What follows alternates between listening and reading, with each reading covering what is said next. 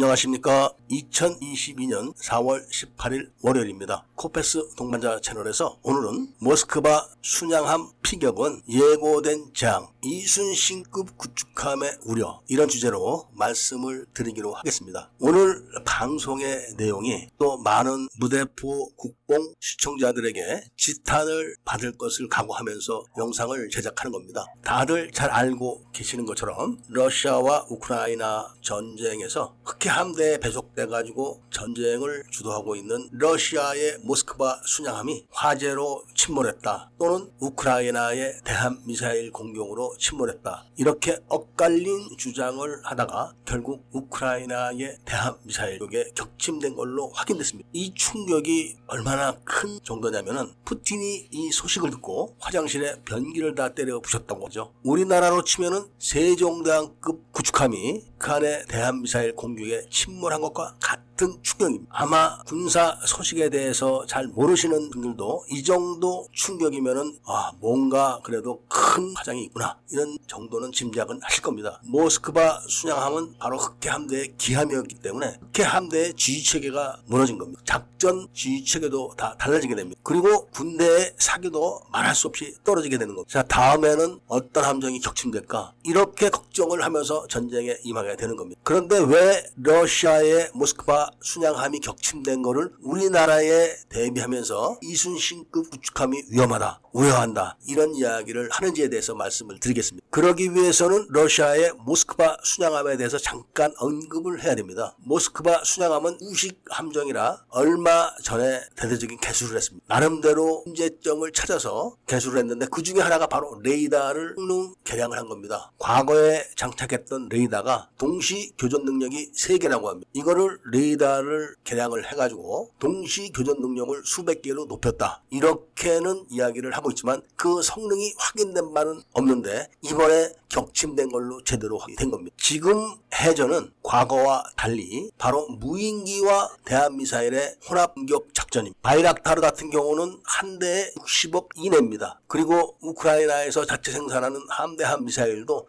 비싸봐야 10몇억 정도밖에 안 합니다. 그런데 모스크바 순양함은 아무리 러시아라고 해도 조단위로 나갑니다. 그러니까 이번에 러시아는 우크라이나가 공격한 자체 개발 대한미사일인 넵튠 대한미사일 두 발로 조단위가 되는 흑해함대의 기함을 잃게 된 겁니다. 그야말로 소래가 막심하게 된 거죠. 바로 이게 무서운 겁니다. 우크라이나는 대함 공격 능력이 아주 약합니다. 그럼에도 불구하고 무인 공격기 바이락타르를 동원해가지고 작전에 혼란을 준 사이에 바로 기습적으로 대한미사일 두 발을 대형 순양함에 맞춰가지고 격침을 시킨 겁니다. 이게 가장 우려스러운 겁니다. 이미 러시아의 기갑부대는 우크라이나의 무인 공격기와 휴대용 대전차기에 의해서 괴멸적 타격을 입은 건 다 아실 겁니다. 그런데 이번에 해전에서도 그런 결과를 초래했습니다. 이게 지금 바로 우리나라와 북한의 전장 환경이 똑같다는 전제가 되기 때문에 걱정을 하는 겁니다. 광개토 대왕급이나 이수신급 구축함은 바로 러시아 함정의 구축 사상을 그대로 닮아가지고 레이더의 성능이 우리나라의 고속함인 유형학급 고속함 정도밖에 안 됩니다. 그리고 최근에 우리 손으로 건조하고 있는 호위함들도 동시 교전 능력이 아주 약합니다. 거기다 국산 요격 미사일인 해공은 북한의 대한 미사일 성능 이하로 요격 시험을 했었기 때문에 정말로 방어가 가능할지도 장담을 할 수가 없는 그런 함대공 미사일이기 때문에 더 걱정이 큰 겁니다. 거기다가 북한의 무인 공격기 공격 에 대한 대비책이 전혀 없는 겁니다. 왜 없겠냐? 있지. 이렇게 강변할 수 있지만 무기 체계가 없습니다. 연구한 적도 없고 개발한 적도 없고 도입한 적도 없기 때문에 그런 겁니다. 광개토 대왕급이나 이수신급을 구축할 당시에는 우리나라가 돈이 없어서 그렇다. 이렇게 이야기를 했기 때문에 그 당시에는 그것을 수긍을 했습니다만은 많은 시간이 지난 지금 와서 되돌려 보니까 돈이 없다고 하면서도 북한에 퍼준 돈이 60조가 넘는 시절에 시작한 그런 건함 계획이기 때문에 아주 의도적이었다는 것을 지금 새삼스럽게 느낄 수가 있어서 더 걱정스러운 겁니다. 애국 시민들이나 애국 밀리터리들은 이런 내용을 제가 말씀드리지 않아도 더 잘 알고 계시는 분들이 많습니다. 따라서 이런 여론을 조성해서 하루빨리 우리 해군 장병들의 목숨이 담보되고 국가 안위가 담보돼야 되는 우리나라 해군 함정의 문제점을 조속하게 해결하는 방침을 세우도록 촉구를 해야 된다. 이런 말씀을 드리면서 오늘 이야기를 마치고자 합니다. 애국 시민들께서 는 구독을 꼭 해주시고 좋아요와 알림 설정을 부탁드리면서 이야기를 들어주셔서 감사드립니다.